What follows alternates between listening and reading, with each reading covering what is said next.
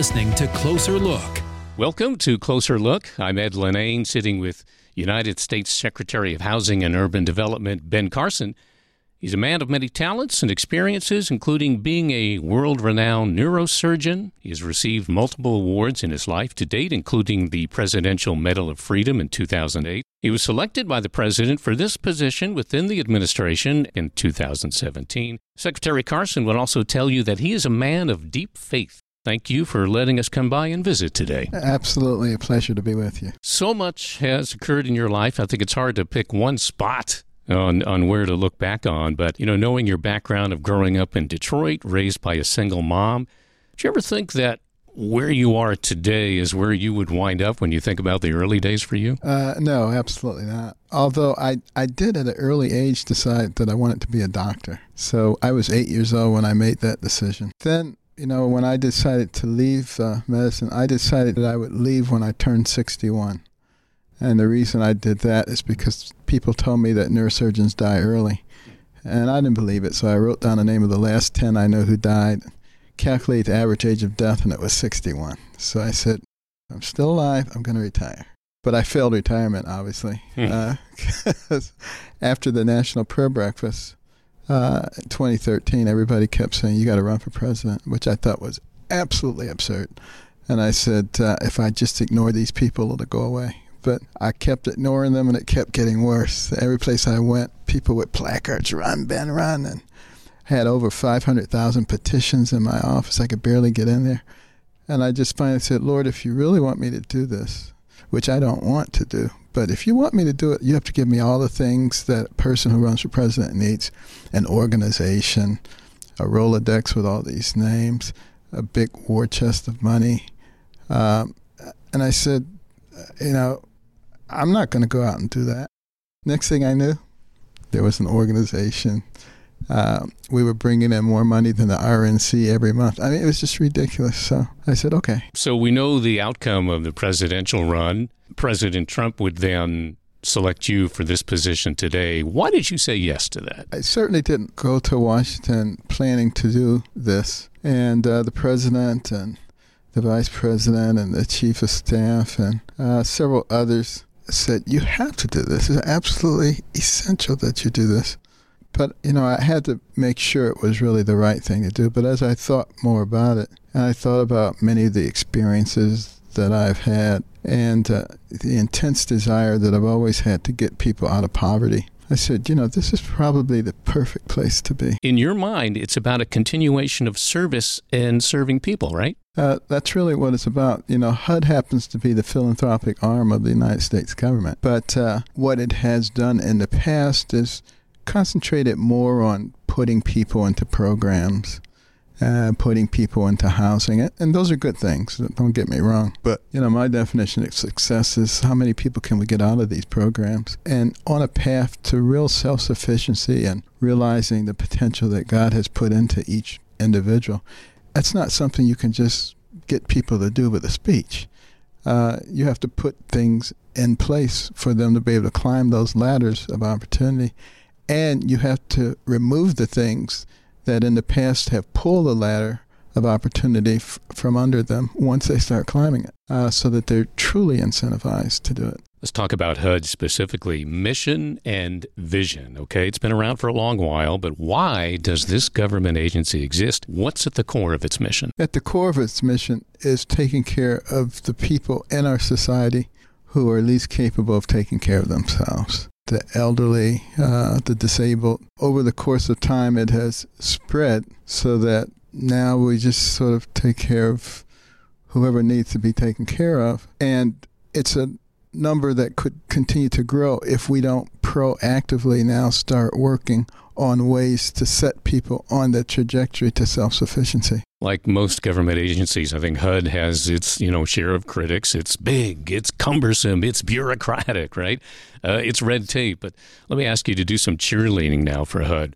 Where and how have you seen HUD excel in displaying its mission and vision? Well, when I came here for eight and a half years, before that, we had not had a CFO. And uh, as a result of that, there were not a whole lot of financial controls in place. And uh, we have seen a dramatic improvement in that since we brought on Irv Dennis, a 37 year old veteran of Ernst & Young. Uh, who we had to restrain from fleeing once he saw the books, but he's okay now. and, uh, you know, when we look at the uh, technology platform, it was 40 years old. And uh, it was it was so old, we didn't have to worry about being hacked because people didn't know how to hack things that back then.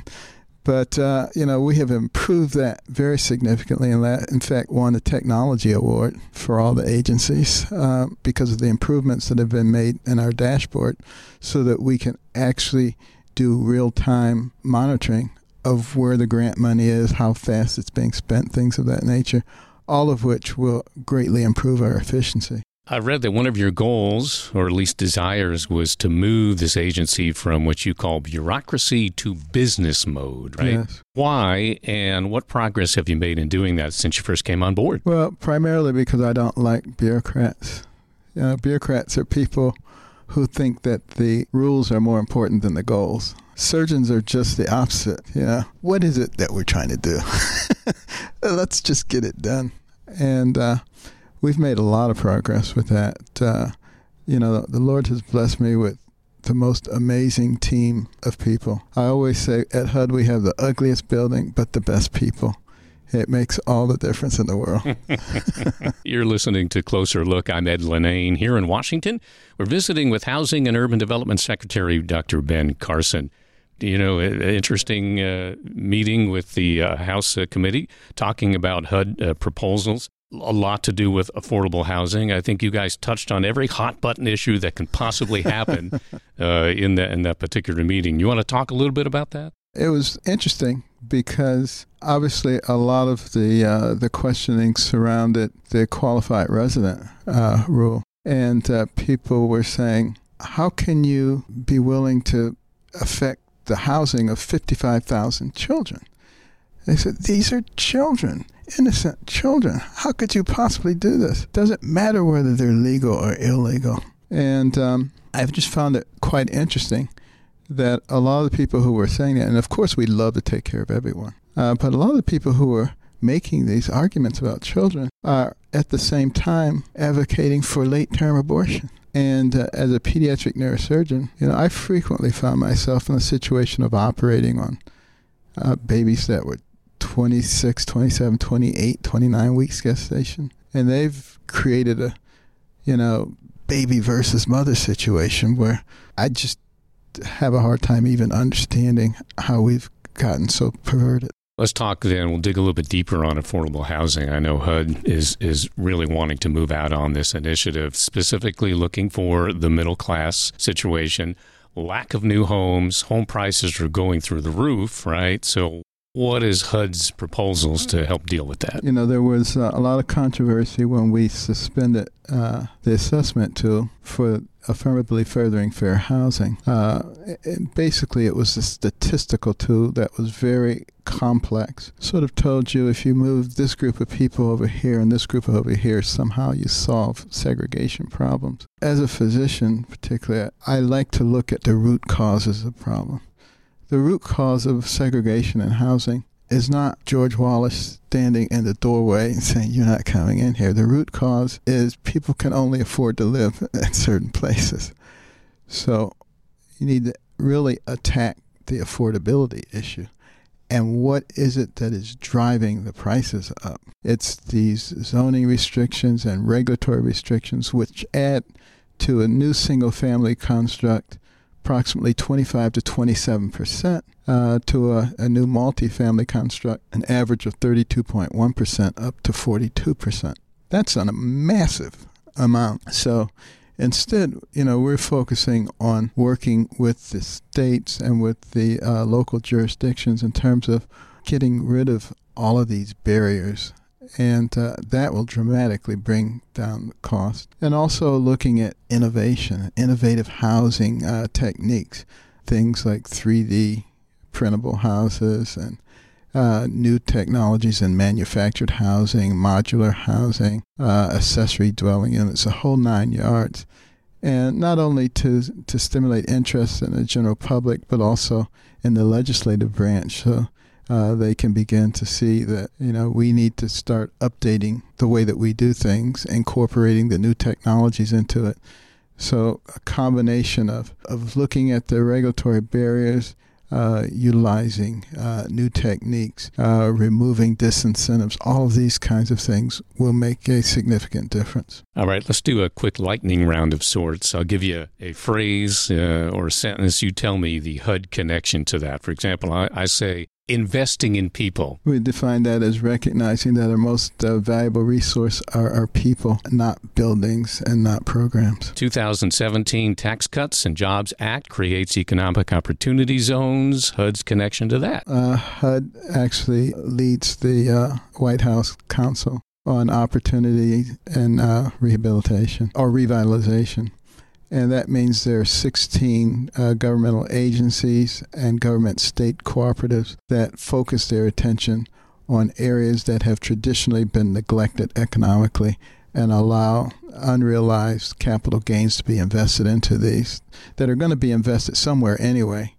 And if we can focus them on the areas that need them the most, it'll make a big difference for our country. Rental assistance demonstration program? This basically is public private partnerships to take care of uh, public housing that traditionally has been neglected. A private partner who has an interest in making sure that it is maintained. Here's an interesting one bipartisan support. You know, our system of government was designed for dissent, but not for resistance. And it is a significant problem, although uh, we make a concerted effort to uh, have breakfast and lunch and meetings with uh, people from both sides of the party on a regular basis. And it certainly does pay dividends. One more my tax dollars at work. We are very anxious to guard American taxpayers, which is why we've made significant changes in a lot of programs, particularly in the FHA, uh, which is there to principally serve low and moderate income people and make the American dream possible for them. You're listening to Closer Look. I'm Ed Lenane, visiting here in Washington with HUD Secretary Dr. Ben Carson. I think at the uh, start of our time together, I mentioned that you were uh, describe yourself as a man of deep faith. How has your faith helped you in government service? You know, the same way that it's helped me throughout my entire life. I start every day with prayer and with reading my Bible, asking God for wisdom and guidance in terms of what to do. And uh, He provides that for me. I particularly like to read from the book of Proverbs, which was written by Solomon. And my middle name happens to be Solomon. And you know, I think the Lord has a sense of humor because when Solomon became the uh, king, thing that made him very famous, two women came to him claiming to be the mother of the same baby. And what did he advocate? He said, divide the babies. Well, that's when I became very well known when I separated babies. Not long ago, you made it known that whatever the outcome of the 2020 election, whether it's a second term for this administration or a brand new one, you would not be staying on in your current role. So, is there a new direction or a new road to travel for Benjamin Carson? Well, I actually uh, didn't say that I was going to leave. I said that my preference is to be in private life. I would rather be there right now. But the fact of the matter is, you know, the Lord gives you things that you need to do, and uh, I will do those. So, with that in mind, and uh, no matter what the future holds, what's the one thing that you hope people of this country remember you by during your time here at HUD? I hope they remember that it's not about me. I'm not particularly interested in a legacy. But I am very interested in seeing this organization turn from one that simply maintains people to one that sets people on a trajectory of success. Housing and Urban Development Secretary Dr. Ben Carson. Mr. Secretary, thank you for letting us come by and visit today. It has been my pleasure.